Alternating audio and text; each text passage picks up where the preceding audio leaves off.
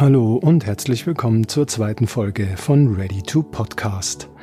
In Ready to Podcast unterhalten wir uns mit erfolgreichen österreichischen und internationalen Podcast-Macherinnen und Machern und befragen sie zu den Themen, wie sie ihre Podcasts gestalten, was gut funktioniert, was weniger gut funktioniert und wie sie zum Thema Podcasting gekommen sind. In der zweiten Folge unterhalten wir uns mit Anna Goldenberg und Raimund Löw, beide für den Podcast der Wochenzeitschrift Der Falter verantwortlich.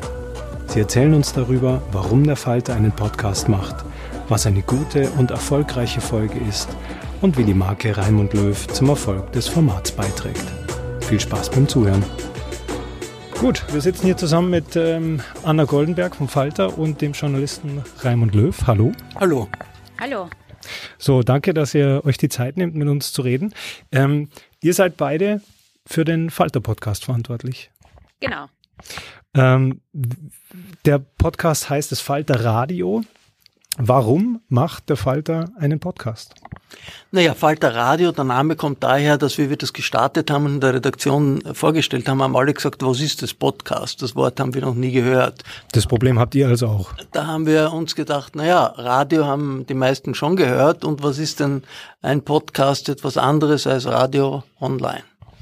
Ich glaube, wir haben uns orientiert an Radio Atlantic, war das, oder? Der Podcast vom Atlantic, dem US-amerikanischen Magazin. Sprich, ihr holt die Hörer da ab, wo sie Vergleiche ziehen können mit dem, was ist eigentlich ein Podcast und was habe ich davon zu erwarten es ist ein dauerndes Erklären, also auch im Freundeskreis, wenn man sagt, äh, was machst du denn gerade, hast du Zeit? Und man sagt, nein, ich muss meinen Podcast vorbereiten, sagen alle, aha, was ist denn das? Ist das was zum Essen oder nicht? und dann muss man das erklären und da sieht man, dass es doch eine technisch-technologische Hürde ist, die wahrscheinlich steigt mit der äh, Anzahl der Jahre, die äh, jemand alt ist. Ist ganz lustig, weil eigentlich in Amerika gibt es jetzt gerade sowas, was man eine Renaissance des Podcasts nennen kann. Also sprich, die Audioinhalte machen so einen Boom. Ähm, es gibt wahnsinnig erfolgreiche Formate wie The Daily von den New York Times. Ähm, woran liegt dieses Revival in Amerika und was sind die Hürden für Europa und Österreich im Speziellen? Naja, das Revival in Amerika, das hat ja gestartet, ich glaube, es war 2014 mit dem Podcast Serial, produziert von Public Radio International. Ähm, das war ja so eine, eine True Crime Fortsetzungsgeschichte, die sehr, sehr aufwendig, äh, eine sehr, sehr aufwendige Reportage, das ist ja eigentlich mehr ähm, klassisches Radio, einfach als Podcast und nicht so sehr ähm, ein originärer Podcast, würden manche argumentieren. Und das war eben unglaublich erfolgreich und ist dann, so gab es dann immer mehr. Und ja, also ich war, ich war letzten Monat auf einer Podcast-Konferenz in Deutschland und da wurde auch sehr viel darüber diskutiert. Ich glaube, es hat, es hat irgendwas äh, damit zu tun, dass wir in irgendwie gefühlt unsicheren Zeiten leben, wo also vor allem die, die diese wahnsinnig schnellen Sozi sozialen Medien irrsinnig viel anrichten, Brexit, Trump und so weiter. Und dass da der Podcast als als etwas Langsames ähm, und etwas sehr Intimes und Persönliches, wenn man das ja eigentlich meistens allein hört mit Kopfhörern, da scheint es irgendwie eine, eine Sehnsucht danach zu geben. Das wäre mal so meine poetische Erklärung dafür.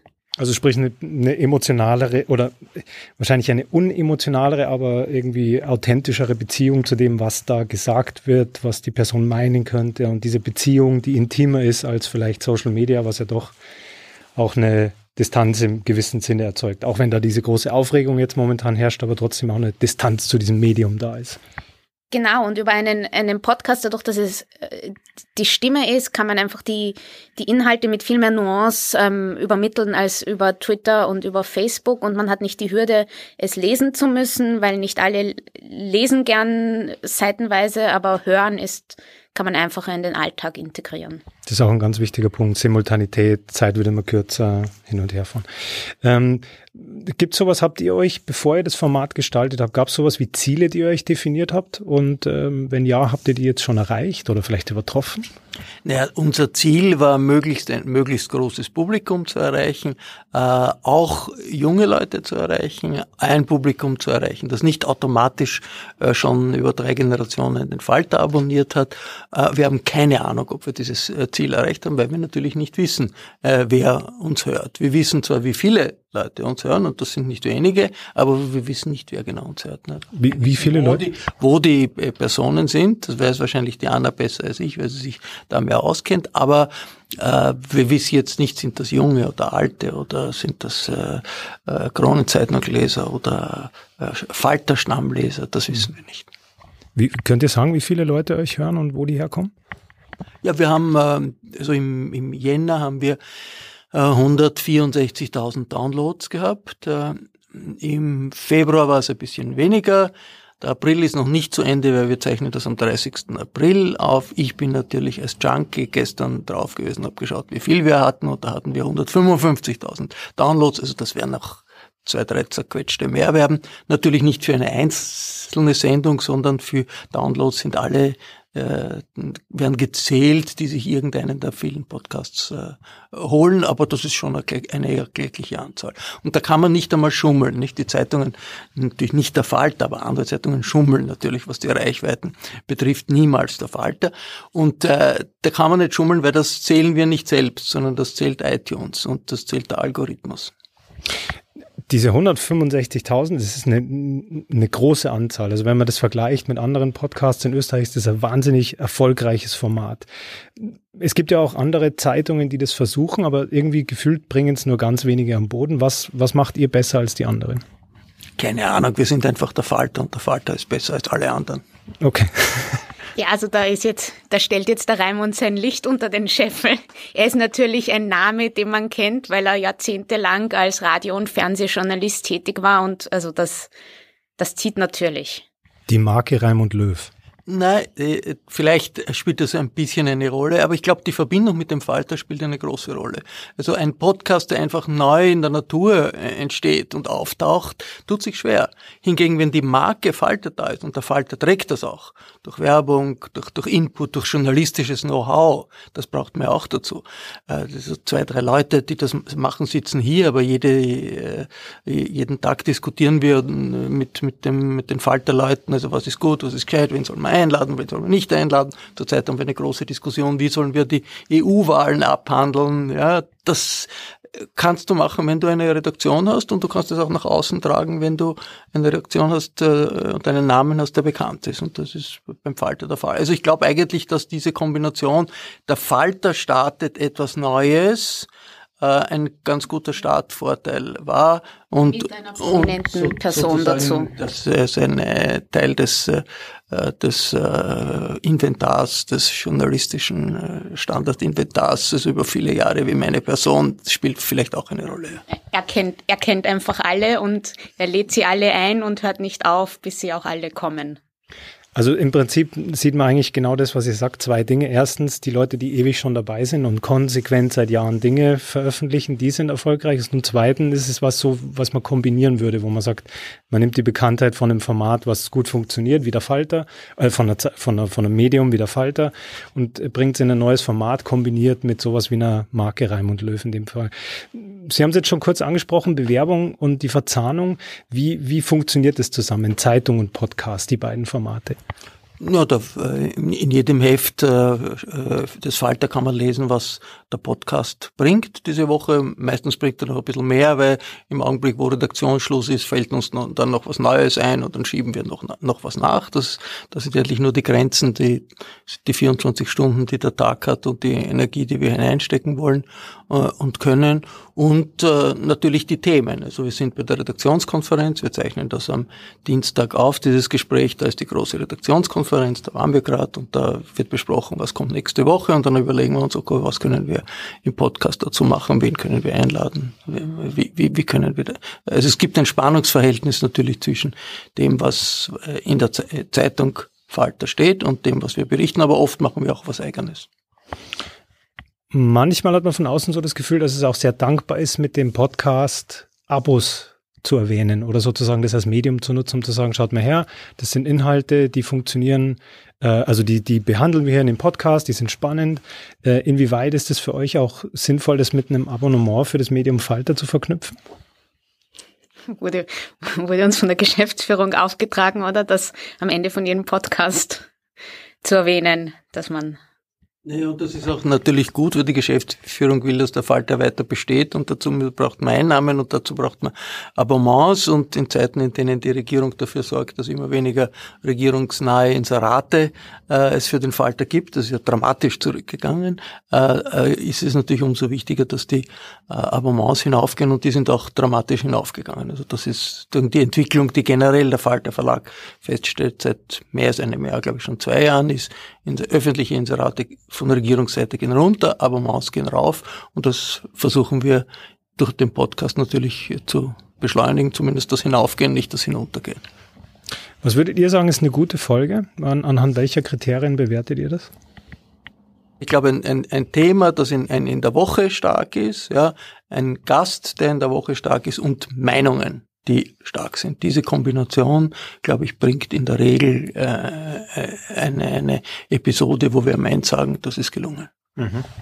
Ähm, für die Audioproduktion selbst, wir sitzen jetzt hier in der Redaktion, wo ihr das normalerweise auch aufnehmt. Wo, wo legt ihr da Wert drauf hinsichtlich der Produktionsumgebung?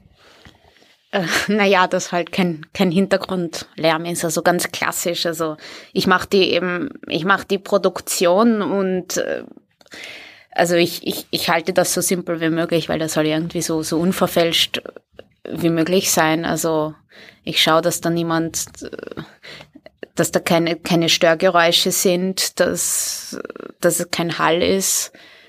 Ähm, und wenn wir, wir spielen dann immer wieder Sachen ein, weiß ich nicht, kurze, kurze Clips von, von irgendwo anders und dass die dann auch, das ist dann oft eine Herausforderung, weil weiß ich nicht, das ist dann irgendein Reporter, der unterwegs war und jemanden interviewt hat mit dem iPhone und das dann irgendwie reinzutun, äh, das muss ja dann auch passen von der Tonqualität. Also das ist dann manchmal nicht ganz einfach. Wie viel Arbeit läuft in die Postproduktion von sowas ungefähr? Könnt ihr das sagen? So Pi mal Daumen.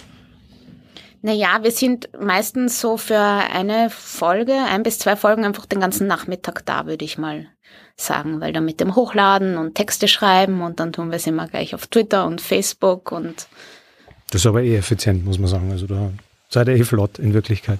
Ähm, Nochmal zu den Themen, zur Themenauswahl. Gibt sowas, also die Themen werden in der Redaktion besprochen und es gibt so eine, so eine schon eine Diskrepanz, also eine Diskrepanz, aber so ein, so, ein, so ein Zwischenspiel zwischen Podcast und, dem, und den redaktionellen Themen der Zeitung. Aber gibt es irgendwie was Spezielles, wie die Themen beschlossen werden oder ist das einfach Teil der Redaktionssitzung? Das ist Teil der Redaktionssitzung und in der Kommunikation mit dem Florian Klenk, der der Chefredakteur ist vom Falter und den versucht man am Telefon zu erreichen und der versucht uns am Telefon zu erreichen. Und wir sagen ihm unsere Ideen, er sagt seine Ideen und irgendwie kommt man dann auf einen grünen Zweig.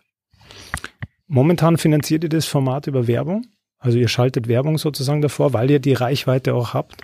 Ähm, Gibt es da Pläne, das zu erweitern? Ist das was, wo ihr sagt, das ist Teil, also sozusagen notwendiges Übel oder ist das was, was, wie, wie geht ihr damit um? Also ich bin irgendwie da völlig emotionslos. Warum übel? Je mehr Geld hereinkommt für sinnvolle journalistische Arbeit, desto besser.